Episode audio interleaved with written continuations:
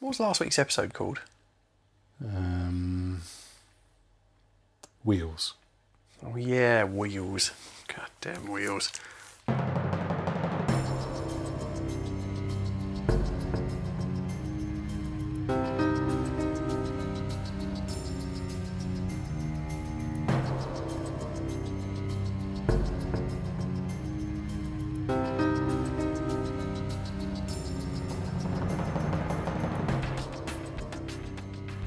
Hello, Agent.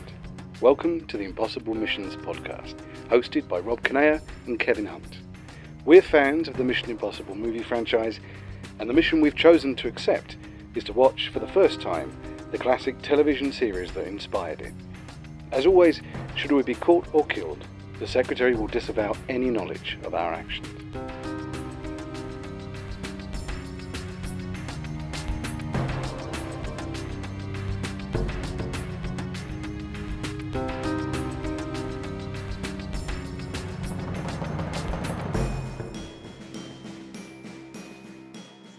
Good evening, Mr. Hunt. Good evening, Mr. Kinnear. I'm still laughing.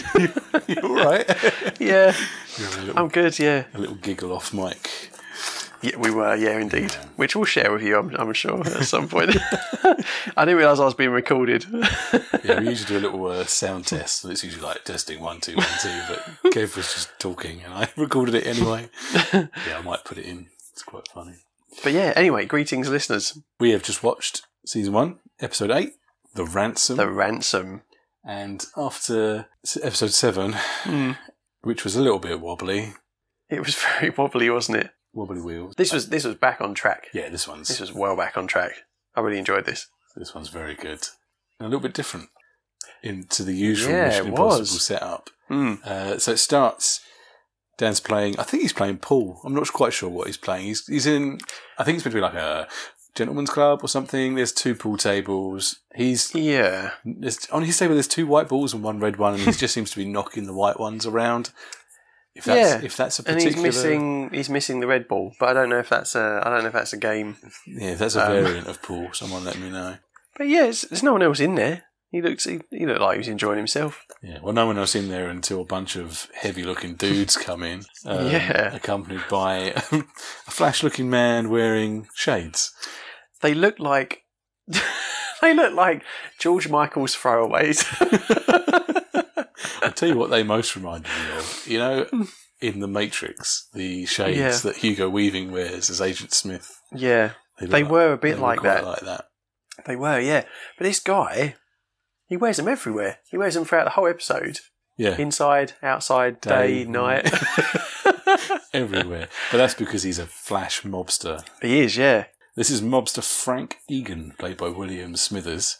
And you've got his heavies with him. Hmm. Dan looks at him uh, and says, What do you want, Egan? So you know me, Mr. Briggs. Good. So Dan knows Egan because he's seen him in the papers. Mm. But Egan knows Dan because Um, reasons? yeah. Reasons never- that they never really explain, do never they? Explain at all. Uh, but he obviously knows what it is that Dan does for a living. Do you think he's maybe picked up some of his guys before?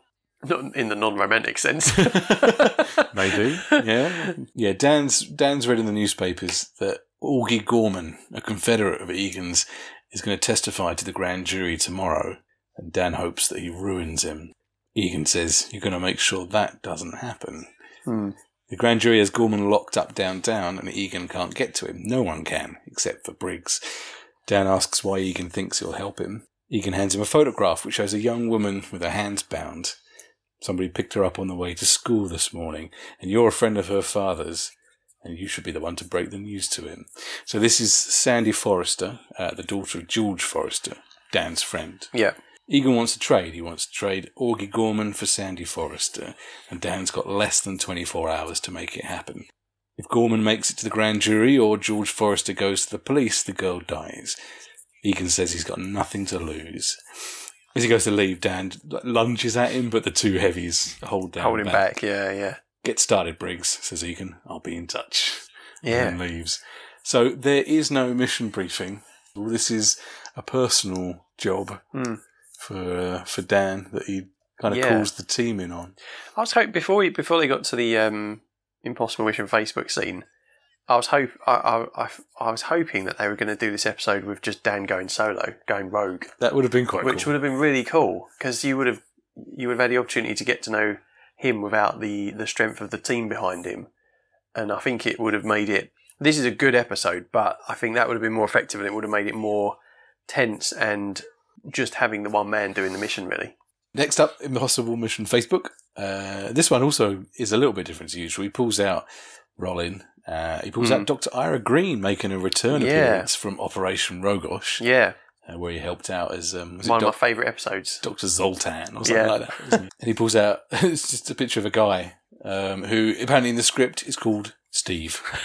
I don't think he has a single line of dialogue or anything. No, he doesn't really. Um, but we'll get we'll get to But Steve later. He's when they pull, he's he's it's a photo as well. There's no, um, it's not like a, you know, like Willie's is the strongest man in the world Oh, or yeah, whatever yeah, it is, and yeah, it's just a black and white photo. it's like Andre all over again. Yeah, Who, when I put him on the um, on the, the Facebook page with his picture, and I was like, what what talent can I put up next to him? And I, I simply had to put a man. Did you notice how big the IMF folder looked as well? It was huge. It was massive. It's like he'd had like a ton of friend requests or something. It's like it's as thick as two phone books Yeah. stacked up. yeah. Uh, kids, phone books are what you used to have to look up phone numbers in Oh yeah, phone books. before Google. But he doesn't put anyone else's picture out, which is weird because when we get Hmm. to the sort of apartment planning scene, uh, Cinnamon and Barney and Willie are all there as Yeah, well. the old gang so. are there. So yeah, So yeah, Rollin, he says, if we pull this off, we'll be kidnappers, but if we don't, we'll be murderers. Which I don't Mm. think is ex- technically true. it was a bit. Yeah, it was a bit over the It's top. being a bit dramatic. He was, yeah. Oh. Heavy-handed. No. Yeah. Cinnamon wonders why they don't just ask the district attorney to make an exchange. Dan Mm. says the DA can't and won't. Uh, he can't because it would set a dangerous precedent, and he won't because Gorman's testimony will finish Egan and save dozens of lives. Apparently, at the hotel where Gorman's being held, there's police in every room either side of his Hmm. and above and below. The rooms immediately above and below. There could be three police officers in the hall and one in the room with Gorman at all times. The windows have got steel shutters on them. What kind of hotel is this that has steel Yeah, shutters this, on this the is a windows? this is a prison. This is not a hotel. Then how do you plan to get him out? Dr. Green asks. I don't, says Dan. The police are going to do it for us. This is one of Dan's dramatic look off into I the like it middle when he does distance. that. Yeah, he does it. He does And- it often, doesn't and he? the rest of the team all sort of share a look between each other. Like, as "Oh, if he's off they're- again." They're like, yeah, who's he talking to over there? He's fish. yeah, the, the Fishing Impossible. uh, then we cut to why is I think it's um, Forrester's office, isn't it? George Forrester's office, and Mm. he, we spotted on his desk is a sign that says principal. Yeah, oh, he actually says he's a high school principal, doesn't he? Which He I does. Didn't, I didn't. I thought catch he was the a first time I governor or watched something it. before then, because until he said that, because Yeah. it looked, you know, he had the American flags on. I sup- I suppose principals have American flag. You know, they're very patriotic and uh, The old US of A. yeah, So yeah, Dan's the one who's got to let him know that his daughter's been taken, which he takes about as well as you'd expect, Hmm. um, and wants to call the cops. So Dan begs him not to. He'll get her back. Just give him a few hours. And Forrester reluctantly agrees, but says he's got to know that she's still alive.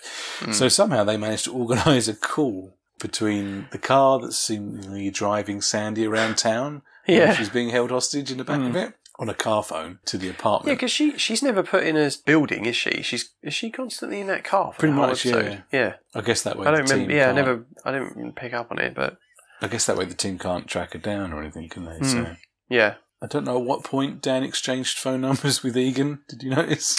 I have no idea. anyway, the guy, the mobster in the uh, in the car, uses the phone to call into the apartment. They record the call. Barney says we didn't get anything that we could use at the end, but I No. think perhaps they did have a use for it, which we'll we'll get to later. They don't actually say it Right. outright, but I suspect the team had a use for the Mm, recording. okay. Uh, Forrester tries to offer the mobster money, but again, they reiterate that they're only interested in Augie Gorman as trade. Willie's got the plans for the hotel. Don't know where he got them. That made me laugh because Dan Dan was walking around the room and he went up to Willie and said, um, "You got the plans." And he lifted up these gigantic blueprints, which was clearly in his hand. It's like, Dan, come on. Pay attention. For someone that's quite observant, you know, even I picked up on that. Uh, Cinnamon's managed to get them a key for a hotel room, which is three floors directly above Gorman's room. Hmm. Then Dan asks Rollin if Barney's checked him out on the x ray table. And Rollin sort of Yeah. nods and says they're ready. this was confusing. Yeah. Because then Dan goes over to Dr. Green, says to him, The fracture's long healed. Will it show up on plates? Dr. Green says, It better, or I'm finished practicing medicine. I was like, What? Yeah.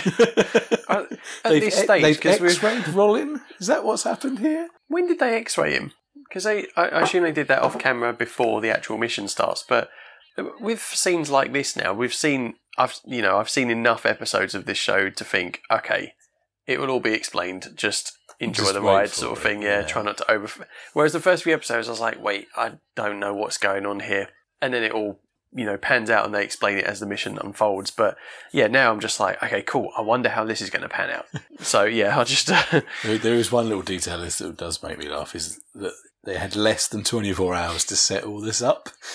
yeah. What they set up is quite impressive if they did manage to do it. in It's less than 24 incredible, hours. yeah. Some would say impossible. so uh, we leave the apartment and we go to what I assume is meant to be like the, the, the basement area of the hotel. Yep. Uh, Willie's in a boiler suit. Don't know how they found one in his size, but they did. and he finds a pipe that's labelled up water cold, 1 to 8 east. And he turns the valve shut. So, up in the hotel room that the team have got, Dan's watching uh, some water run out of taps into a wash basin. Yeah. And in the wall above the basin, they've smashed the wall out to expose two pipes. So, presumably the hot and cold water pipes. Mm. When the water cuts off, because Willie's shut the valve down, Dan gives Barney the signal, and Barney comes over with a like a electric It's jigsaw thing yeah, or like a hand, something Yeah, yeah. and uh, sets to cutting a section out of the pipe.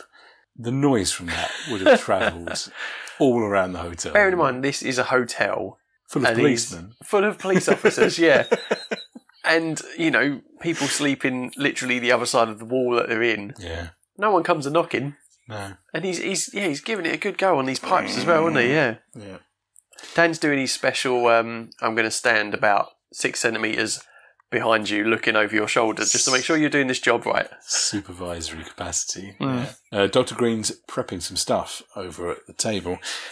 There's a little glass sort of cylinder arrangement. Hmm. It's a don't know three inches tall, perhaps. Yeah, with some red liquid. I, oh no, they haven't put the. Liquid Yeah, he's in yet, putting have they? this But sort of reddish, pinkish liquid into yeah. Mm. presumably clear water inside the cylinder. Yeah, Um, and I they remember atta- that shot from Mission Unguessable when they. Yeah, it was like, what the hell is that? It's got a little lid that he puts on it, and some, there seems to be like electrodes that go through the lid into the fluid, Yeah, and a really long c- cable that comes off the top. Hmm. Forrester's there. He asks Dr. Green how sick will it make him. Very. It'll look like a stroke, says Dr. Green. Um, what sort of doctor is Doctor Um, Green? I mean, well, Doctor Green Frankenstein. he's, he's a bit suspicious, isn't he? He's uh, a Hmm, bit dubious. yeah. Not sure where he got his medical certificate. Barney's managed to cut the section of pipe out, Mhm. so Dan's he pops the cylinder into the, the pipe, starts to lower it down on the cable. Barney plugs the other end of the cable into some machine or other, Hmm. sort of a boxy silver thing with loads of dials on the front. Do you know? what- This like I'm really showing my age here. I was really impressed with Barney's plumbing skills when he was doing this. You know, when he's like tightening it all up, I was like, "That's some good plumbing there." Could I be any more of a dad now? You'll get him round for some DIY. at Yeah, some point. honestly, that plumbing work would have impressed the Mario Brothers. Did we ever see the Mario Brothers do any plumbing? Did they in the movie? I try to forget the movie. I've seen the movie once when it came out of the cinema. I must that's, have been. that's exactly one times too many. That is one times too many. Um, it's got a bit of a cult following now. Apparently, I'm, uh, really? yeah, people were like calling for a Blu-ray release and everything, but Blu-ray release. a Blu-ray release of the Mario Brothers movie, bloody 4K HD release. hell. THX I don't. surround sound. I don't think I'll be buying it. no, I don't, oh, no. Right. So yeah, the, I think the purpose of the machine is that because there's a microphone attached to the cylinder thing on the cable. So as it's going down through the pipes down the floors, Mm. they start to hear the sounds coming out. Oh, of I the wondered machine how they were Barney's hearing got that. on the Right, table. okay, yeah, because the water's not turned on. No, not They've yet. got the no. thing dangling in the So yeah, pipe. down, down, so it's gradually going down the pipe past different rooms as Mm. it heads down the building, and they hear like the sounds of cowboys and Indians on a television Mm. program or something like that as they go past. Yep. to- just to establish what's going to happen. They tie the cable off at about thirty feet. Uh, and Barney's rigged up a replacement for that section of pipe he cut out, so he, he kind of wedges This was the bit that impressed me. he kind of wedges that into place. It's, Yeah. It looks like it's more rubber than, than the metal pipe yeah, that it's he like took tem- out, yeah, so that Hmm. he c so that the cable can kind of still be inside the pipe. Mm. Um, oh yeah, downstairs in the basement, Willie's been listening to the pipe, hasn't he? As if yeah. it's going to say something interesting to him. Um, so I'm Barney, glad you said that because I thought that. Yeah, Barney taps on the uh, on the pipe, so Willie hears it, and he so he opens up the valve for the cold water again, and it starts to work. Mm. So now what they need to do is wait until Gorman takes a drink of water. Doctor Green excuses himself, says he's due at the hospital, and leaves them to it. Uh, the mic is picking up the sound of Gorman down in his room, grousing at the uh, police lieutenant that's his bodyguard. Here's a question: How is that microphone picking up the sounds when the water's now rushing around? Uh, science. Oh, okay. Well, science was never my strong point, so Uh, maybe science? Whales can hear stuff underwater. uh, whales, Whales. It uses whales technology. whale technology, courtesy of the Enterprise. Yeah, Gorman's having a right old moan off about being cooped up. Uh, and he's having a bit of a worry about his life after he testifies, because I guess yeah, he's just assuming that Augie, uh, not, not Augie, Egan will uh, find a way to bump him off. bump him off. Yeah, yeah.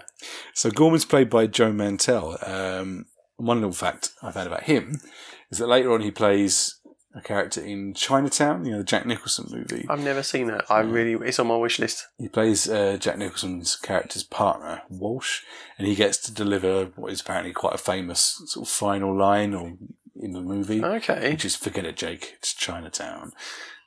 Gorman wants some sleeping pills. Uh, he, he does some proper man looking in the in the cupboard over the sink. In He the- does actually, yeah. You know? He gets really wound up with himself as well, doesn't I'm a, I'm a bit like that when I can't find. Like, say I've put my glasses somewhere he? And you're wearing them. when I'm going to bed, and then the next morning I'm trying to find them, and I can't find where I put them, and I just man looking. Hulk up, we, we look in stomp around. one. We look in one place, Yeah. and then get the ache. I do that, yeah, I do it all all the bloody time, and it's you know like it's like the glasses thing, and you know I'm holding them or something. They're always in the last place that you look. yep, but Yeah. you stop looking. Yeah. yeah. but anyway, yeah, he's going he's going mad at himself. Yeah, and the the police lieutenant just sort of goes, "They're here. They're on the shelf Yeah, the it whole was- time." I thought Gorman was going to punch him one because he was like he slowly pulled it off the shelf. As he says to him, "All right, I'll get you a promotion to chief or something." Um, like yeah. that. Yeah, bit rude. yeah. Sarcasm. Uh, so Gorman takes a couple of the tablets, and the team. Mm. So Barney's got a trigger for this device that they've put in the pipe, and Yep. he's he's got an itchy trigger thumb. He's ready to go and push the button. He is, yeah. And Dan's like, "Wait for him to run the tap." So they're waiting for him. They're waiting for him to run the tap. They'll detonate the red liquid into the water supply. He will drink it, and then that will give him I'll drug him in the some, alternative of a s some kind of version of a stroke. something like that. Yeah, Yeah, okay. simulate a stroke. Yeah, But Gorman just swallows the tablets down dry. Doesn't doesn't want a glass of yeah. water. Doesn't even hit the sides. and goes off to bed. Storms off. And the team are like, "Mm, "Maybe this wasn't such a great plan." No, they all look a bit um, disappointed in themselves, don't they? Forrester starts to get um, a bit twitchy again, wants to call the police. Yeah, so yeah. Dan has to convince him not to. Oh yeah, Dan, this is the point where Dan says to says to him, you know, if you ring the police and Egan kills Sandy, all Egan will do is kidnap another child of someone else that I know, and this will all start all over again. Mm. I mean, I don't want to be one of Dan Briggs's friends. No, I don't. I used to like that guy. if mobsters c- just know who he is, Yeah, this is a bit that they never they never explain at all really. I mean, he runs what is presumably a covert operation yeah. An extremely covert operation. Yeah. made up of maybe civilians. It would it would have been nice if they explained how Shades or Egan knew him or knows of him, but I assume it is because he's maybe you know imprisoned some of his Gang criminal mates. before, yeah, Yeah, yeah. maybe. So he, he knows of him and he's got a vendetta against him. right, so Dan knows that they will have to wake Forrester up now. now that he's taken two sleeping pills and gone to bed. So Dan, I has- called this. you did. I Dan did, has a yeah. little look around the room. Kev was much quicker off the mark than Dan because Dan takes ages to spot the little air conditioning vent in the corner of the room. So Dan goes uh, to another maintenance area, presumably not in the basement. Uh, and nobbles the air conditioning for the whole He does. hotel. He takes a, a massive pair Good of phrase. like wire cutters or bolt cutters or something to the electrical cable that leads Mm. into the system, and it's just like Yeah, done. yeah, that's it. Easy. So the heat is on. They- um, it goes. It was. He says it goes up to ninety degrees in their room. Yeah, I, wr- I even- wrote that down. He even said it's, with it's- the windows he said open. It's 90 degrees in here. I'm Barney assuming just that's wants to punch Dan out, doesn't he? Yeah. I've never understood Fahrenheit. We don't. I mean, I've always been a centigrade. Person. Yeah. Yeah, oh God, it can't be 90 degrees centigrade, can it? Or, That's, that's I just made it, Jesus, yeah. can you imagine? Yeah. Uh, Gorman's still asleep though, tossing and turning. What was it? Hmm. They said he must like steam baths, but but, it's, um, it's weird because he's um, who's the guy that's playing cards in front of his bed? that's the police lieutenant. That's oh, so that's the third police because you've got two guards in the corridor. Yeah, I think they flashed that slightly because there was supposed to be three three policemen in the corridor and one in the room, but there's actually only two. Policemen. Two in the corridor, and then the guy, yeah, because he's he's playing cards, isn't he? And um, And He's like, you know, Gorman's like in a he's in a in a really old uh s- you know old set of Pyjamas. pajamas like you know long sleeve button up shirt and trousers on top of the bed tossing and turning. I was like, if it's that hot in there, just I'd have just whipped it off just got your kit off in front of the, the coppers. in front of the yeah. I think that's probably actually uh, a crime. The police lieutenant goes and gets a drink for himself in the bathroom. Hmm. So of course the team hear the sounds of the tap running, and Barney's about to trigger. Funny, the just thing. about to do it, and he's he's desperate to push that bloody button. And Dan's like, no. Unless Gorman sleeps with his shoes on, this must be the cop. So that is some Sherlock Holmes level stuff. That is, but then what if he does sleep with his shoes on? They've just missed another opportunity. They did. Uh, fortunately for them, though, it was the cop. So they, Mm. It was uh, good because I didn't even notice it, I- like the noise. Yeah. Um, but obviously, you know that's why Dan does what he does, and I'm I'm here talking about it. Yep. so they still need to wake up Gorman. So Dan puts his jacket on and uh, heads out. This time, I'm really going to wake him up, he says. yeah, this is good. This bit coming up. So a couple floors down, the elevator door opens and out comes Dan doing his best drunk Full acting. on drunk Dan. Singing away. I don't think it was, but it should have been like, Loose and Show me tight. the way to go. It was a bit like that, It was wasn't a it? bit, yeah. So he bumbles his way down the corridor and walks into the police officer that's standing outside the door. Mm. And he says to him, "I'm sorry, officer. I didn't realise I was exceeding the speed limit." That was It brilliant. really made me chuckle. Yeah, he delivered that really well as well, didn't And he kind of does that sort of "I'm drunk, so I'm talking really loud, loud voice." he? Yeah, but he keeps turning it up and up and up, and because they're intercutting it with the guys in the room. Yeah, Gorman's Um, still sound though. yeah, he's snoring still- his head off. Mm. Um, so yeah, Dan's like gets his key out. He's like, I want to get my own officer. and he's like, this isn't your room. and Dan makes a show of remembering that they're guarding a quote unquote celebrity Yeah, yeah. hotel, and he just shouts out, "Okay, Gorman!" At which point, Gorman sits up like Dracula in his coffin. How do you know Augie Gorman's a celebrity? I guess there's just been scuttlebutt around the. Oh, okay, just Hotel. around the hotel. And it then, must have Oh, like- been in the newspapers, the case, because Dan knew about it from the newspapers. Mm. Yeah, so yeah. it, it kind of tracks. Okay, Um, yeah, I meant to ask you about that actually because I was like, mm, surely you could have just said a random celebrity name, but um, Was he? Yeah. Yeah. He shouts out "Killer Gorman" or something like that. yeah, So Augie's looking really worried, as if this is like one of Egan's hitmen come to get him. Uh, the cops grabbed his shotgun. He's going to open the door, but Augie's like, "No, don't Yeah. open the door." yeah. the cops outside were pretty lenient to Dan, I thought, because he's he's really n- not Yeah. aggressively. He's like you know like a bumbling drunk, um, but con- constant. He, he's not letting up, is he? And he's getting louder and louder. He kind of he, he gives it up after a while though. He does, He yeah. goes back to the uh, the team's room, and yeah, Gorman's really having a go about the hotel that they picked from. He's like, "It's Yeah. lousy, all these noisy guests, and the air conditioning doesn't work. I need more pills." So he goes off into the bathroom to get himself some sleeping pills. Bearing in mind he's only just taken two sleeping pills, what feels like about twenty minutes before. Yeah, it probably wasn't actually the IMF's drug at all that takes him out. It's, uh, Yeah, it's just, all the the sleeping Yeah, it's pills. just OD'd on sleeping pills. Actually, Dr. Green's gone by the time he takes the first sleeping pills, so they couldn't even check with him if the No. drug that he's going to give the Gorman would have a, rea- a reaction with sleeping with the sleeping pills. pills. Maybe it does, which explains what happens when uh, you know down the line. But yeah, So, yeah, the team are listening in again on the thing. And this time, thankfully, Gorman pours himself a glass of water. finally, yeah, Barney hits the trigger, and you get a little shot of what I suppose is meant to be inside the pipe, Mm. with the cylinder inside the water flowing around it. Yeah. And it f- kind of fizzes. It's like, yeah, and then explodes. yeah. and there's kind of a pinkish tint to the water, which Gorman doesn't notice at all. Yeah, He glugs it down and goes back to bed. it's like a soda stream. Yeah. uh, then I guess like it's supposed to be a few minutes later, he kind of staggers out of bed, f- looking and feeling pretty rough. He makes funny noises as well. It's like, I, "Ooh." I thought he'd got like a dodgy tummy or something. yeah. And then he, he gets literally tries to stand up and goes face first onto the carpet. Yeah. and the uh, the police lieutenant sort of snatches the door open and says to the cop outside, "Call an ambulance." um, was this the point where it all started to go a little bit naked gun? It was, yeah. The ambulance was belting down the road. You get quite a what sounded close up like- shot of the, the red light on the top of the ambulance. Yeah, and we going both round. said the same thing with the introduction. I don't know if like if anyone listening to this has ever seen the Naked Gun films, but at the beginning of those films, they have the you have a camera. What f- I guess it's like positioned on the roof of a police car, so you're watching where they're driving with the sirens going off. It starts off down a street and then it gets more ridiculous. So they'll go, they go on a pinball machine. I'm pretty sure on one of them. One of them, they go down the Death Star trench, don't Yeah. they?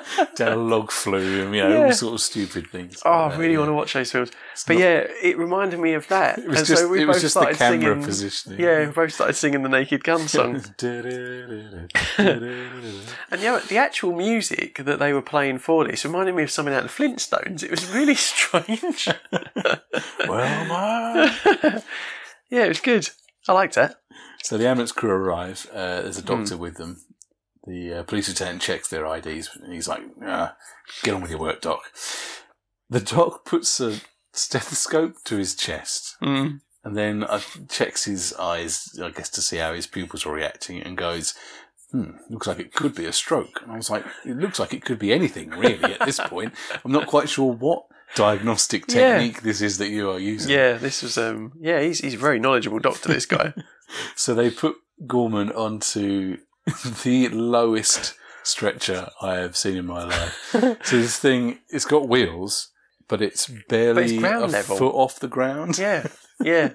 So when they're mo- pushing it along, they're all having to hunch right down to be able to push this thing along. Yeah. Uh, it's kind of ridiculous. They used that a couple of times in this as well though. yeah. Uh, they yeah they load him up into the ambulance and they tear off through the streets to the Memorial Hospital. Hmm. Inside, waiting for them is Doctor Green and a special treat for Kev, This killed me. Nurse Cinnamon. Nurse Cinnamon. You'd have to put a shot. You'd have to put some stills of that um, on the on the Facebook page. Um, Um, bloody hell! Well, I think one of the first lines they say was like, "Get some oxygen." oh yeah, he says, "Have you given this man oxygen?" To the the other doctor that came with him yeah, in the I ambulance. needed it myself. and he's like, I didn't think he needed it. So Nurse Cinnamon goes and gets a big old cylinder of oxygen and a mask. does. Yeah, Dr. Green does some business about checking him over and berates the other doctor for kind of not spotting that he might have a small skull fracture. So this Hmm. presumably is going back to the x ray they maybe took Yeah. of Rollin. Hmm. yeah, which we don't quite know if they did or not. They just made Maybe had reference an to it old healed skull fracture. that may turn up on an X-ray. I don't know. Who knows? I don't. I think it's all just basically finding an excuse to get Gorman onto the X-ray table. Mm, yeah, So he needs to take some X-rays. There's no radiologist on duty, uh, so Doctor Green says he'll do it himself. Can you get an oxygen tent sent up to his room? Because he Mhm. hasn't actually been to a room yet. Quite how they know which room it is. no, I don't know. The lieutenant wants to stay with him, so he follows Cinnamon and Dr. Green into the x ray room. They transfer Gorman to the table, and Cinnamon sets about strapping him in as if he's going to transform into a werewolf or something, and he needs six or seven very sturdy straps holding him This down. is, I mean, this was clear within a few seconds of this, but even as watching it, even as, as I was watching it, I was like, why have they got so many straps on this guy? Like, as if he was going to like Hulk out or something. But so you've got the like the lead screen to protect. yeah, in from the corner of the X-rays. room, yeah, yeah, Uh, with- it's got like a tiny little window in it that you can look through. yeah. So all three of them bundle in behind it, and Doctor Green kind of elbows the, the lieutenant out of the way so he can't see him. Yeah. And they make a show of taking an X-ray of him laying, you know, flat on his back. Mm.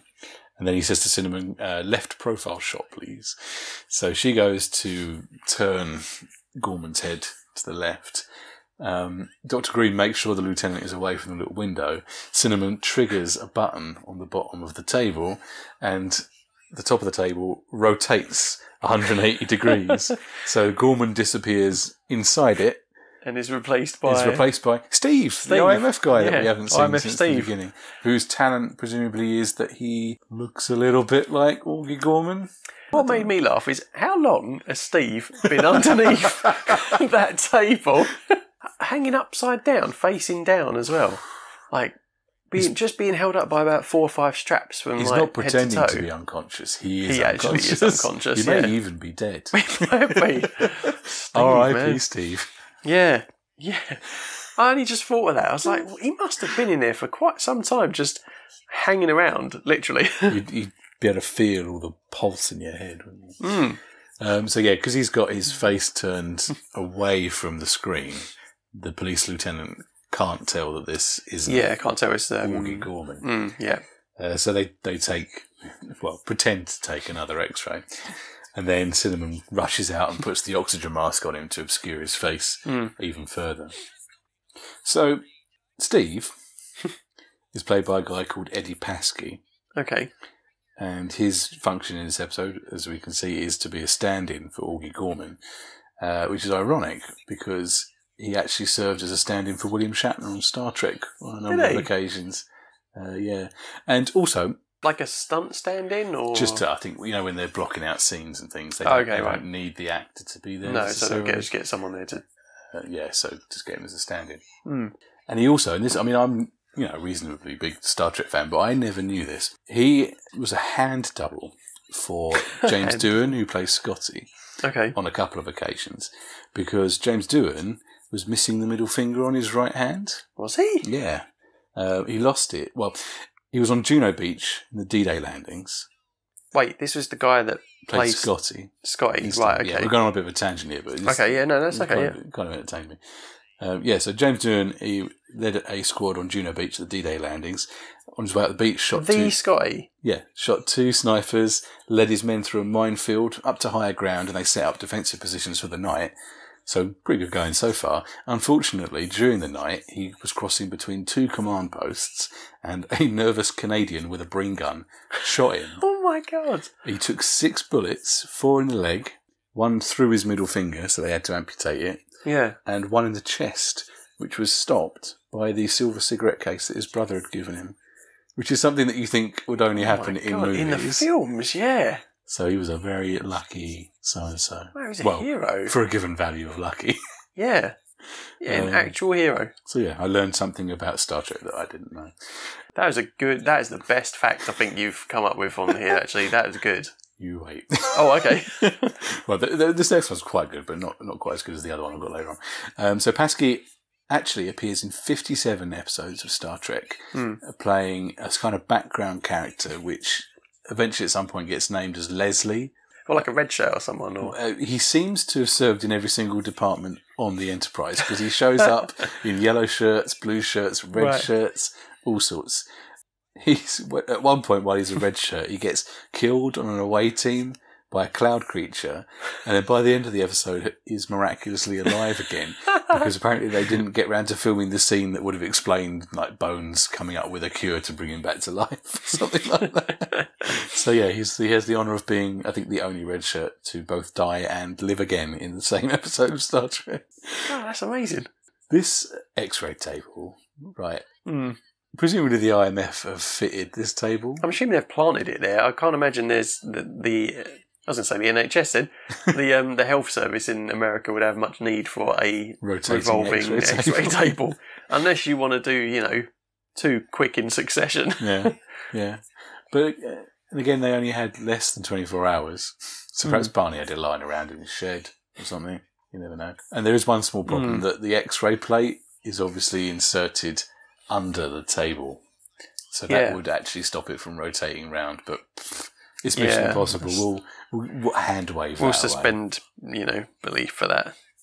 So Steve's got his oxygen mask on. They move him back onto the stretcher. a Bit more roughly than they moved him off the stretcher. Yeah, they leave his arm behind, don't they? I guess because it's Steve, they don't care anymore. Yeah, Cinnamon kind of like totters over to the side and quickly throws it back on.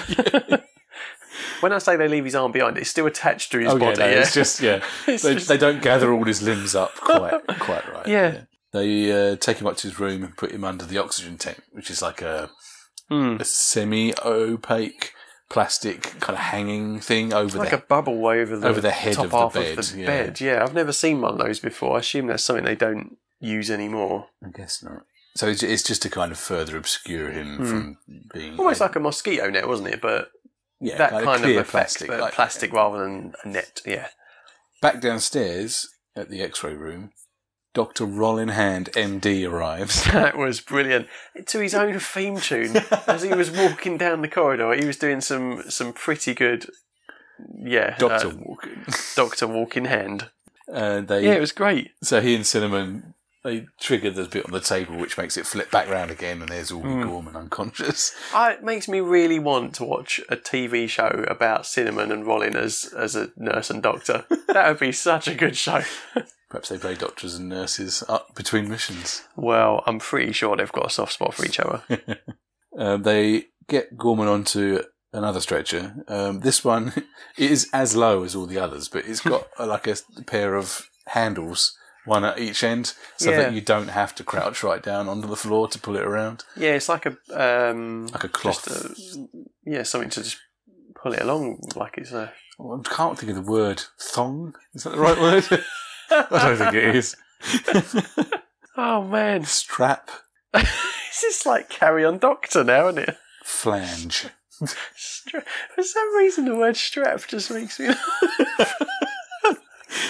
Whatever it is, Strap. let's move on. It's, Dr. it's a hell of a Rollin lot Strap. more elegant for Dr. Rollin Hand, MD, and It Nurse, is, yeah. Nurse Cinnamon to Mm. move around. Upstairs in Gorman's room, the lieutenant wants to let the DA know what's happened by the phone, which unfortunately happens to be on the table right next, Mm. Right next to the bed that Steve. Steve is Yeah. in.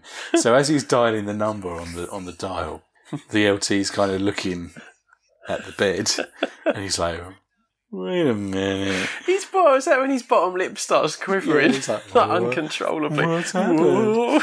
and, he, and he lifts up the oxygen tent and sees it very obviously isn't Gorman. And then, there's a good old couple of crash zooms into his face, into Steve's face. I'd love it if Steve on the crash zoom looked up and went, surprise!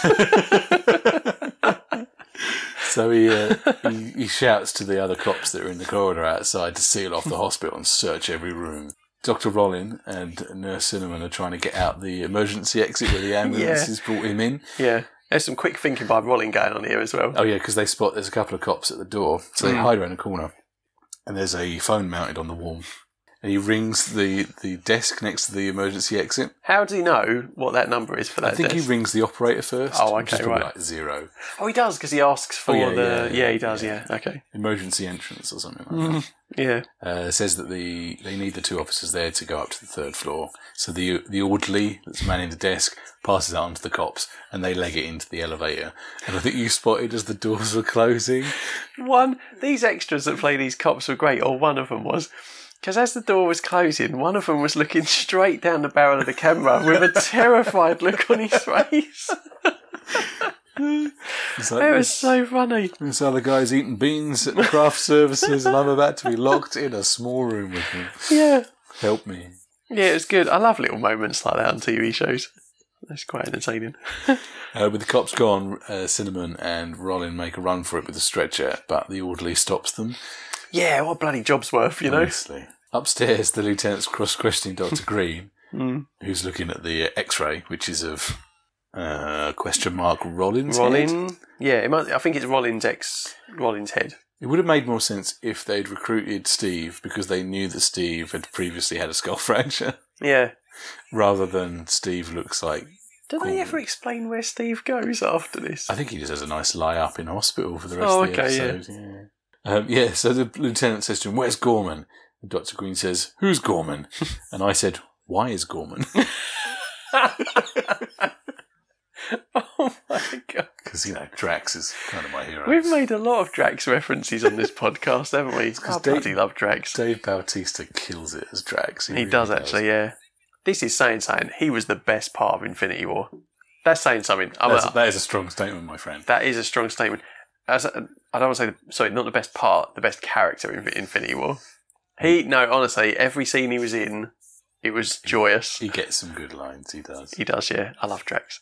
sure, we'll do some more Drax uh, references. Yeah. Anyway, uh, yeah. So uh, Dr. Green plays it dumb. Well, the man in the oxygen tent claims a total loss of memory, Hmm. but this is the man I X-rayed. Downstairs, Rollins arguing with the orderly, who says he's just following orders.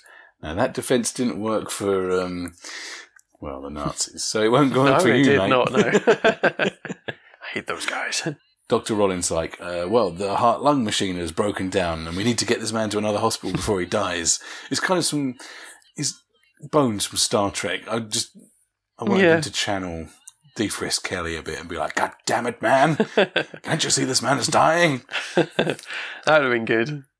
Presumably the orderly then relents because the next time you see Rollins and Cinnamon, they're in the back of the Yeah, they're out. ambulance. Yeah, I thought Rollin was going to punch him one, but then I, was, but I suppose because his his body language was like he was squaring up to him a little bit. He's like, I don't have time for this. Yeah.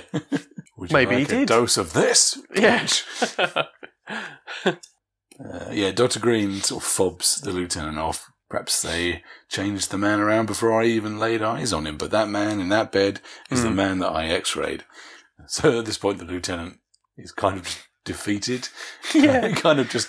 he gives. Slumps. He, yeah, he just you know goes and lays down in his grave there, doesn't he? Really, he's he's yeah.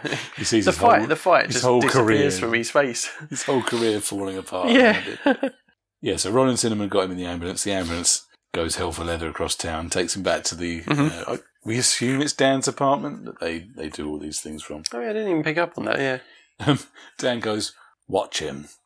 I mean, Mm. Gorman's unconscious. They've propped him up on the sofa or something, and they and he's, and they, they all turn to look at him as if Yeah. he's going to do something it cuts exciting. to every single person in that room, and you just see them looking in one direction and then s- quickly turning their head to where he is laying down. But yeah, nothing happens. it's just a weird scene. The phone rings.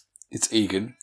He says he'll pick up Gorman in an hour at a meet-up place in the warehouse district. Mm. Uh, so Dan Dan is to stash him somewhere. They'll meet up. He'll give proof that Sandy's still alive, and then Dan can take him to where they've got Gorman uh, stashed away. Yep. After they put the phone down, Dan's like, I don't like the feel of this, and wants to make the exchange on his own terms, not Egan's, Mm. which makes Forrester a bit twitchy because he, Again, he yeah, can see yeah. the finish line in sight and uh, Yeah. doesn't want Dan trying anything too clever. No. So he, he kind of he manages to persuade Dan to to stick with Egan's plan. So Forrester goes with Dan in the car to meet him. They put up alongside Egan's car, and he kind of signals in the Mm. car with the mobsters in to drive past so that Forrester can see Can see Sandy his daughter. Yeah, yeah. kind of tied up. So Dan's like, okay, look over there. He's in the phone booth. so I don't know, ten meters away down the street, there's this phone booth with the unconscious Gorman propped up inside it. Mm. Egan's like, oh, Augie, you ain't looking too good. and he pulls the, the uh, really obviously labelled up trunk release switch Mm. on the dashboard of his car. Yeah. And one of his goons clambers out the back Just with a climbs out of a shotgun massive gun. Yeah. takes a walk over and gives it both barrels through the glass of the uh, the Yeah. phone booth. Which looks even it looks as weird as I remember watching on the Mission Unguessable because that stuck out to me because you see the guy shooting the phone box The glass goes. and then a split second after, then It's sort of slightly too long. It's Mm. yeah, just then the slightly guy too inside moves across as if he's been hit by the the ammo, like the bullets, you know. And it's the same thing there, isn't it? He shoots, the glass goes, and then the body moves. It's it's very badly done, but long. Egan's got a gun pointed at Dan, so Dan's like, "No, you get all get rid of all the witnesses, right?" Mm. Wrong. Take another look at Gorman. So the goon goes over and, and it's just a dummy in, in Gorman's clothes. Can I just correct you there? It's the most terrifying dummy I've ever seen. Yeah, the face The on his face Thing. on it. I mean, was that like a paper mache? I don't know. It was Because that wasn't like a, a shop dummy. No. Because the face on it, You'd never buy you'd never buy anything anything from from that a shop, unless it was like a Halloween shop. it's or got like something. this sort of grimace on its face, isn't it? And wide Yeah, eyes. It, was, and- it, it looked like Zelda out of Terrahawks without the hair. oh my not a god, good that look. used to scare me. But yeah, it was yeah, well played, Dan. But Jesus, where'd he get that dummy from? the goon's like, it's just a lousy dummy. and it really was. Emphasis lousy. on lousy, yeah. So Dan, this is where Dan goes a bit Liam Neeson in Taken. What's Yeah. Liam Neeson's character in that? I've only ever seen the first one. I think. Ah, oh yeah, I've I've only seen the first one as well. John Badass, I'm going to call him, right? John Badass. So Dan's like, now we'll exchange Gorman for the girl my way. You wait to hear from me. If anything happens to that girl, I'll finish you. Wherever you are, whatever you're doing, I'll find you and I'll kill you. And you know I can do it. Damn That was good. son. Yeah, he was badass then, wasn't he? He's uh, he has got a mean streak in him. We've seen it a few times. Yeah, but he's he's he's got such a, a light side and a dark side to him. Hmm. Like this is the same guy that only a few episodes ago was gurning away in his clown get up. Coco the clown. or Yeah. something like that, yeah.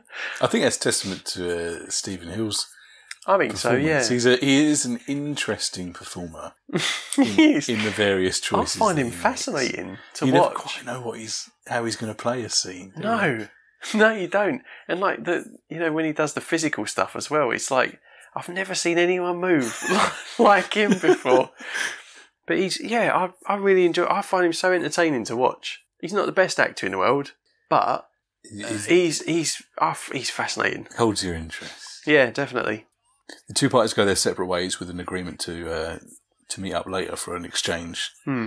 So the team need to So now it's back on Dan's terms, which is Yeah. what he wanted. yeah. Yeah, So the team are now going to come up with with something for the exchange. Hmm. Uh, Barney's fiddling around with some some tech, a pair of headphones. yep. Oh, Cinnamon's watching on.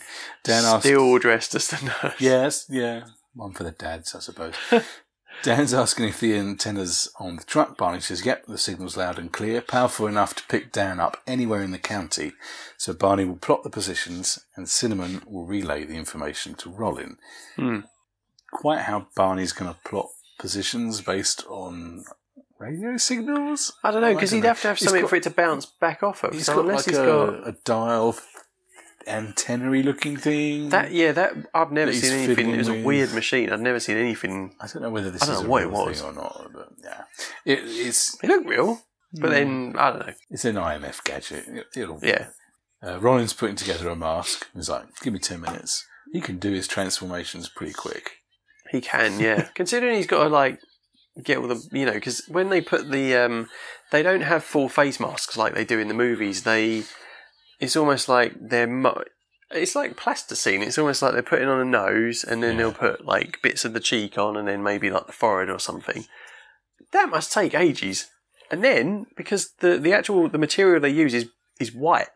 So unless they want to look like Danger Mouse, they're gonna be like they've got to like get the makeup and the skin tone right as well. So Yeah, yeah, he's got some skills, Wally. No, he is the man of a million he faces, is. Yeah, master of disguise. disguise. he learned it all at the school of disguises. so yeah, Dan gives Egan a ring. They're ready to go.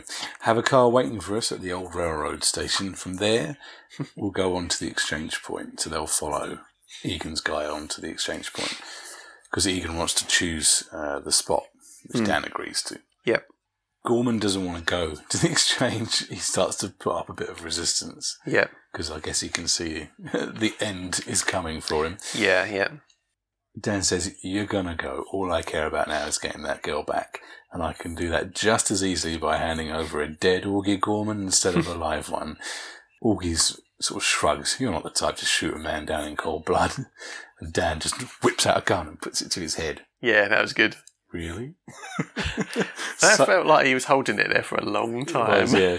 Gorman kind of looks in his eyes and uh, all of a sudden believes him. And And actually, then, then you hear a tiny little squeak. I believe I, I believe him. I believe him. Um,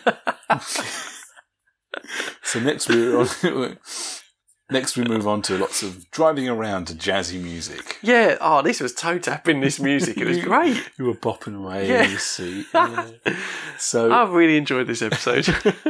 so Forrester's in the front seat of a van with Dan driving. Gorman's in the back of the van, which is obviously the one with the antenna on. Barney's monitoring and taking whatever measurements it is. Hmm.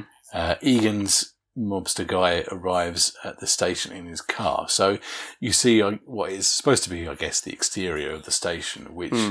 I'm almost completely certain is the Griffith Observatory in Los Angeles because you see it in loads of different Yeah. movies and TV shows. Hmm, yeah. Um, so apparently, Re- Rebel Without a Cause was kind of the first film that really featured it and made it famous internationally Oh, okay. as an LA landmark. So Hmm. there's actually a bust of James Dean on the grounds.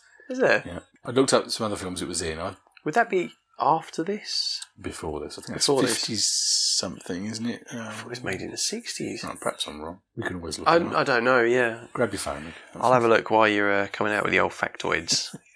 Uh, so yeah, I looked up. I definitely had seen it in The Rocketeer, and that was one of the films on the list. There's actually a really quite faithful recreation of it in Grand Theft Auto Five. Is there? Because Los Santos is meant to be Los Angeles, so it's Mm. like a kind of scaled down.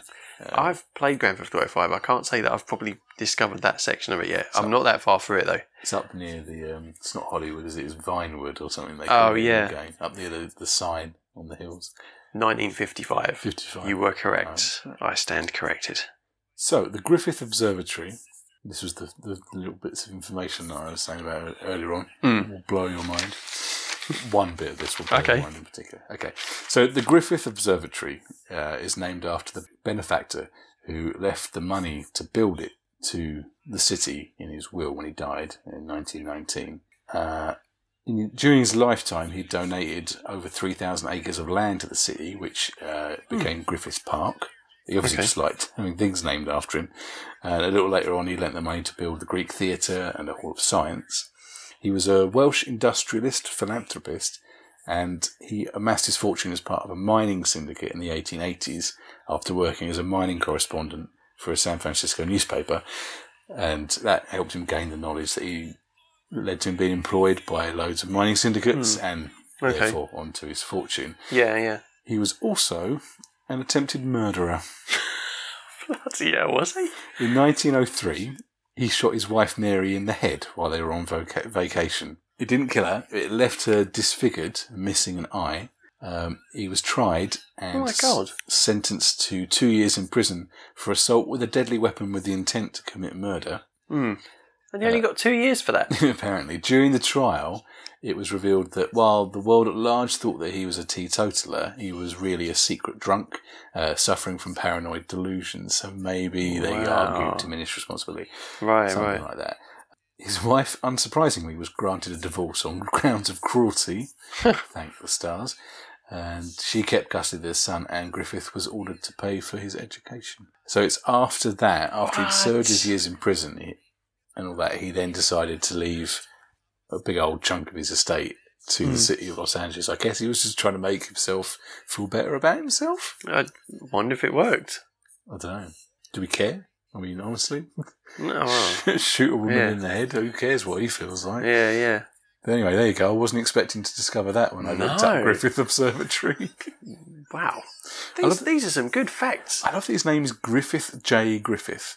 Who who Griffith names their son Jay Griffith. that? For God's sake. Going back to Mario, isn't his name Mario Mario? I don't know. I don't know too. I, know, I never was a Nintendo kid, so I don't really know too much about Mm, I was when I was a. Mario I was when and I the was a- deep mythology around him. I'm pretty sure his name's Mario Mario.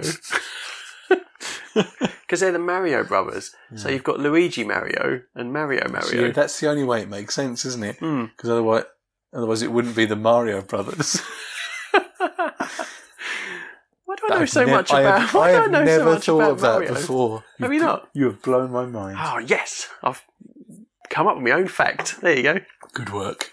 I do. Do you know? The Oh, I movie actually have is a, still terrible. the movie is still terrible. I do love a Mario game though. I've got my own fact actually. go on, go on. This is a bit irrelevant. No, it's not actually. It's to do with the episode. this episode This is my first fact. Go on. I'm quite proud. Kev's This, fact. episode, this episode marks the first use of the Craig Panorama Model 212 tape recorder, which made many repeat i- appearances throughout the series. It was cheap, retailing for under $25, durable, and relatively advanced for its time.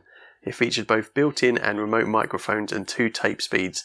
Its use on Mission Impossible made it very popular, and it continues to be a collector's item to this day, largely fueled by MI nostalgia. I guess perhaps then There you that go. was the, the boxy bit of equipment that they were using in the hotel. Yeah. Ah. Oh, yeah. There you go. See if we can get our hands on one. Yeah, relatively cheap. But yeah, Mission Impossible collectible. Nice. Yeah. Mm, good fact. Thank you. Ooh, I'm quite proud of myself. Where were we? I've I've lost track of where we were. Oh yeah, right. Uh, they're at the station. Yeah. Mm. So the goons wait in on the station, on the, literally on the tracks. He's having a wander up and down the tracks. Yeah, uh, yeah. Bit weird. Um, Dan's car arrives, and the, the mobster gives him this sort of jaunty little wave. He's like, "Oh, hello!" he does, doesn't he? He's having a great time. Jumps back in his car and drives off. And Dan in the van, Dan, Dan, Hmm. Dan in the van, Van Dan, Dan Van, Dan Van Dan, Dan Van Man. follows along. We then get a shot of Egan leaving his house. Whopping great big place it is. Hmm. Uh, he gets in his own car. It's a little bit flasher, kind of goldy coloured. It is, yep. And as he's driving down the street to the meetup, presumably, a police motorbike pulls out of a side road and flashes him down, basically. You know, turns on the siren, pulls over. Yeah. It's Willie as a It motorcycle. is. I love cop. the dramatic pause for that. he was massive. He was the biggest cop I've ever seen. It was ridiculous. He was like, he's like the T ten thousand. It was- I thought it was like the T eight hundred cosplaying the T one thousand. yeah, he, yeah, yeah. He was. It was honestly. It was like it was like if you had Schwarzenegger playing the T one thousand, it just wouldn't look right. he he does the old.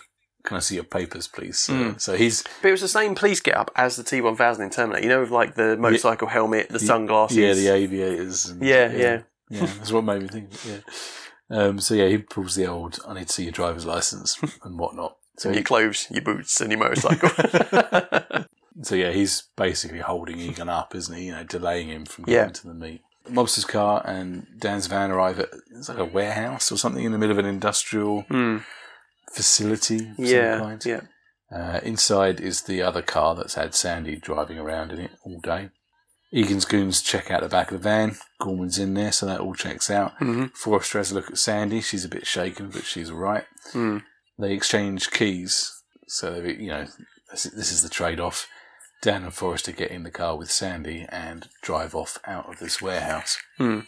Back at the apartment, Barney's relaying information to Rollin about the location of the van Yep. says he's less than a mile out. So as Dan in the car with Forrester and Sandy now, they drive out the warehouse. He pulls off over to the side, out of sight behind some pallets of I don't know, bricks or something. Yeah. as Egan drives in the other way in his flash old motor, goes inside the warehouse, parks up, gets out of the car, gets a sawn off shotgun out of I don't know the glove compartment or something. Yeah, he pulls it from. Good job he wouldn't wasn't like to pulled over by a real cop, wasn't it? think- Well, yeah. He's got a sawn Yeah, off 'cause on he the would have had, passenger like- seat yeah. or something. and he uh, gets his goons to open the back of the van. And was he like, he says, Come out, Augie. Don't make me come in there for you. Yeah, it was a bit He's- creepy, wasn't it, he is- really? He is quite uh, creepy. Hmm. He's not a bad, bad guy, actually. He's not actually. He, Mm. He's he's very he's very odd looking, but I I, I, li- I like that in a villain. You've Mm. got to, you can't be too generic, you know. He's a bit, Um, sm- he kind of smiles, but it's a reptilian smile. Doesn't It's quite like reach yeah his yeah, eyes, it's like does if it? a shark smiles at you, Yeah. you're like okay, this is not going to end well. I, I am. uh, you're the one. smiling, but I don't believe you. So Gorman uh, reluctantly gets out the back of the van and kind of he's kind of backing away. He's like, Mm. "Don't do it now." Mm. Egan gives him both barrels. Blam! yeah. Gorman goes flying, Mm. and Egan says to his goons, "Right, pack up, get the hell out of here." so they jump in the van and the, the car. There seems to be another car that appears from nowhere, but yeah, who cares? That's okay. Yeah, They all hit the road and leave Egan behind with, with the Gorman's corpse. dead Gorman. Yeah. At which point, Dan drives back into the warehouse Mm. and says, Is he all right, Roland?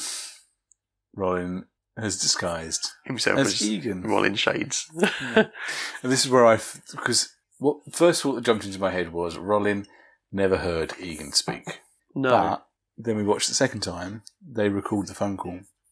oh, they do. So actually, that's he would why have had they a do chance it. to Yeah, hear his yeah. voice. Yeah. Okay, that's So that covered. makes yeah, sense, that's that quite one. well. Yeah. Okay. yeah. Uh, Gorman's covered in like red stuff. I guess it's like paint or something that they've put in the Hmm. shotgun and just fired a couple of blanks. yeah, at him. blasted it off at him. He's like, Which is funny because when they did the shot, when when they did when they did the scene where he was sh- shot uh, in inverted commas, he, as he went down, he still he was because he was wearing white. yeah, You couldn't see any There's no blood red or on him any, yeah, at there's all. no red on him or anything like that. And then lo and behold, when he stands back up again, no Mission Impossible. They probably just ran out of time. yeah, They were probably three weeks over schedule or something. and had to yeah, just get on with it. over budget and And what is it? Rollin says, "It's a shame it's not real." yeah, It's a bit harsh. Then the real Egan arrives. He does yeah, looking extremely confused because he's staring at himself. Yeah, he pulls up in his car, and Rollin had been in his car. I guess they just found another car that looked like his car. But how do they know what his car looked like? I've only just thought of that. Oh yeah, they because they've never. Well, Dan would have seen it because they pulled up alongside him previously Uh, yeah, with the yeah. scene with the yeah. So maybe Dan made a mental note of it. yeah, Yeah. license plate, registration, Mm. etc. Yeah, so Egan goes for his gun, and Dan's basically like, "Go on, try Yeah, it." he's already got his gun. Dan's already got his gun trained on uh, Egan, hasn't he? So Reluctantly, Egan tosses the gun away, and Rollin starts to peel his mask off, and you get quite a quite a long shot of him just Yeah. peeling the nose off Mm. and the chin part. And actually, I mean, it was only there for like a couple of seconds, but you Mm. could almost believe that it would have made him yeah, look you like could him. actually yeah. The yeah. shades helped, and I think the reason he had the shades, the character, was Mm. just for this at the end because it, it made Yeah, made it. made it more Yeah, he might be right actually. made it easier to believe. but I that quite Rollin liked the could shades double it. thing about him. Yeah, it was um, uh, about Egan because it, it gave him a bit more character. I know they're only shades, but kind of disguised. it his stood him, eyes. made him hid, hid his made him- eyes. so you yeah, it couldn't made him see what stand he was out a lot doing. more. Yeah, Forrester goes mental and tries to throttle the life out of Egan, uh, but the team pull him off. It's like you can't kill him, George. He's got to face the grand jury this morning. yeah, So Forrester, exhausted, slumps off into the car with Sandy, reunited with his daughter. Dan allows himself a little bit of a smile. He Mm. kept his promise. Mission, which wasn't really a mission, yeah, accomplished. yeah. Very strong episode. Yeah. So much better in every way than last week's. Oh yeah, definitely. Oh my god, yeah. This had so much going for it. You had some impressive plumbing, Yes, cinnamon as a as a nurse. Um, you know, I've said that a lot, but I'm sorry. um, Doctor Wall in hand, Some inexplicable naked gun. gadgets. yeah, some good gadgets. Uh, It was just brilliant. Decent bad guy. Good music in it. Oh yeah, probably Really some, good music. Some nice jazzy numbers. Yeah. You know, Willie as a cop, Rollin as a doctor, Cinema as a nurse. What, what more could I want in a TV show? Uh, yeah, it's got a lot. Yeah, there wasn't really anything that I could criticise about it. Not that we're here to criticise the show, but I mean, it is, you can you can pick a few little holes in it. Like a bit, there's a few little logical things, but that's dramatic license, isn't it, to Mm. just make these programs work? yeah, I definitely, yeah. suppose. I Good, mean, good villain again. Yeah, yeah. He was definitely horrible enough that you you. Yeah, he was wanted very, him he was, to- he was pretty understated, but quite, Smarmy. quite effective. He was quite effective and believable whenever he was on the screen as being someone that was quite terrifying. Yeah, yeah, you could, yeah, Um, you really believed him as like a a mobster, uh, you know, Yeah. the head of a family or whatever. Yeah. Yeah, Drunk Dan was great. brilliant. Drunk Dan was brilliant. Oh, It was yeah, that was like that was a good good episode. I really enjoyed that. Uh, it was another one written by William Reed Woodfield and Alan Bolter, like Odds on Evil. Okay. So that's two Oh, really good ones from Yeah. them in a row now. that was yeah. Yeah, c- uh, brilliant. Yeah. What what were your thoughts on it? Uh, yeah, pretty much the same as yours. I I enjoyed it the first time I watched it to do the, the you know the write up Hmm. because I, said- I think I said the week- you know the last one while I was watching it the first time I kind of felt that it wasn't quite Hmm. working, whereas this one every time I paused it to type something up I really wanted to unpause it and get on. Oh, Yeah, with to it, carry with on watching the next episode. bit. Yeah, yeah. Uh, so yeah, it had a real drive to it. You know, each Yeah. each task they seem these two writers seem to have a knack on how to construct these. Each task that the team have to perform, they throw in a little wrinkle, Mm. but not too much of a wrinkle. It's enough to make you go, "Ooh, how are they going to go out? You Yeah, know? they do actually. Yeah, yeah, definitely. So, yeah, no, it's. Mm. Um, Gives it momentum, you know, keeps it interesting as it goes Yeah. along. It Yeah, was good. It was good that it was a mission that wasn't a mission that was set by the powers that be. But then I was think- impressed. I they was thinking about this. It wouldn't have really made much of a difference if it was given to them as an official mission. I suppose you had that's true. you had the personal link between Dan and Forrester yeah. However, he could have still been pulled in as a mission to say, look, could have We been the need- DA's daughter has been kidnapped, yeah. and the secretary wants you to Mm. to rescue her Yeah. or something. But I like that. think that side of it didn't really make much of a difference in terms of It it it made uh, for nice, believable motivation for Dan Hmm. to be as much of a badass as he was at stages of it. You know, yeah, to kind of do away with the genial geography teacher personality and just Hmm. become some kind of spirit of vengeance. I mean, that bit, the, Yeah. the lines that you know, I read out that he he delivers to Egan after the first Hmm. pretend exchange yeah, uh, is genuinely you're like. "Ooh." mm. yeah, Oh, I wouldn't yeah. want to mess with him when he's annoyed. No, it was great. I found because it was a good episode for Stephen Hill. I thought I'll find a little Stephen Hill factoid. Um, what I actually Hmm. Okay. found was a quote that's attributed to Martin Landau. Um, it seems that they were at the same kind of acting school Or Oh, were in they? the early days Okay. of their careers, um, and Were they the same kind of age then, or um, I, I guess so, ish. yeah? They, I Ish. suppose they would be. Yeah, they look they look quite sim. Yeah, It sounds like they had quite a few big name contemporaries that you kind of recognise. So it was like- it seems like Marlon Brando uh, was around at the same time as them, and James Dean. right. So you know, it was you know they had good company. when they were Mm, acting yeah. God, yeah. acting school. So yeah, this quote uh, Landau is quoted as saying, "When I first became an actor, there were two young actors in New York, Marlon Brando and Stephen Hill. A lot of people said that Stephen would have been the one, not Marlon. He was legendary, nuts, volatile, mad, and his work was exciting. You can see a little Oh, bit I of like that, that. madness. Yeah. Every so often he will let loose, and I'm kind of thinking, is that really Stephen Hill coming through? Then the last one where he's just in completely in the back of shot, out of focus almost entirely. I know what you're going to and, say. and the pro- you know he's in front of this the jail cell with the protesters, and he's just like yeah, waving his hands in the air. yeah, but he's not saying Didn't have to anything do that when he's at all. He doing could it. have just come back down the corridor Yeah. and joined up with But I Barney. But, feel- he made a choice. I like to think he's so in the moment. He He, just, just went with like it. completely lets go. Yeah. He's yeah, just yeah. God bless him. that um, leaves us. Unless you've got any other, have you got any other? No, facts? I am out. I'm out of facts. Right, we have got one last thing to do. Mission unguessable. Mission unguessable. So now we're on for season one, episode nine. A spool there was. So strap yourselves in. Let's hit it. Here we go. Right, fuse. Oh, double-handed punch. Oh, good. f- Judo. Guns. Men running through the Is woods. that Stan? Balloons. A blood. Fishing. Cinnamon's, Cinnamon's legs, Bottles. Oh, watch out, Rollin. Punch. Oh, yes. a There's lot of balloons, yeah. Oh, Oh, look at that. kid. someone got kicked through a fence. Not through a fence, through a trellis. a full-on kick in the face that took Oh my them through God. a trellis. I, oh my, I have no idea. That was so much going on there. I think it's Cinnamon's birthday. She loves balloons. Yeah. So the mission is to try and get as many. I think they're going to do one of those pranks where they try and fill up Cinnamon's house with as many balloons as possible.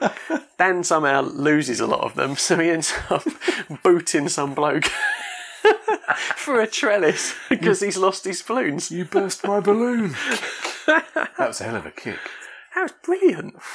Um, That was a high kick as well. It's like on par with um, Forty Towers. You know when he's doing the, the, the German walk. oh, no, yeah. oh, the old Ministry of Silly Walks in Yeah. Monty Python.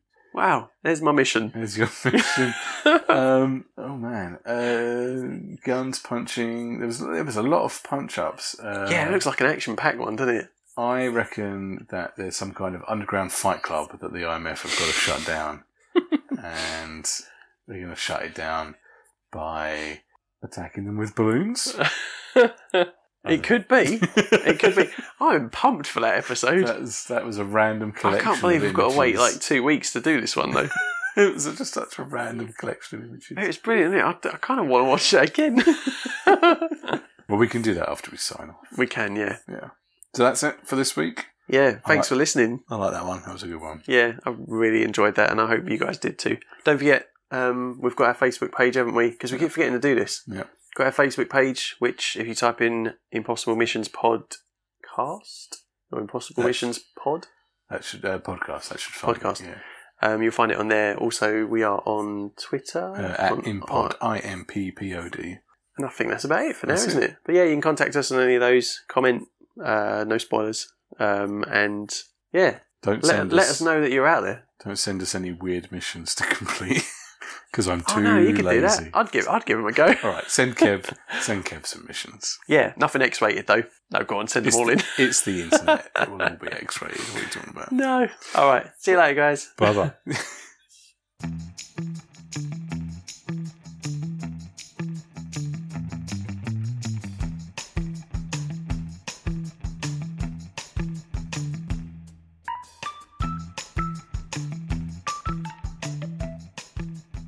Thank you so much for listening.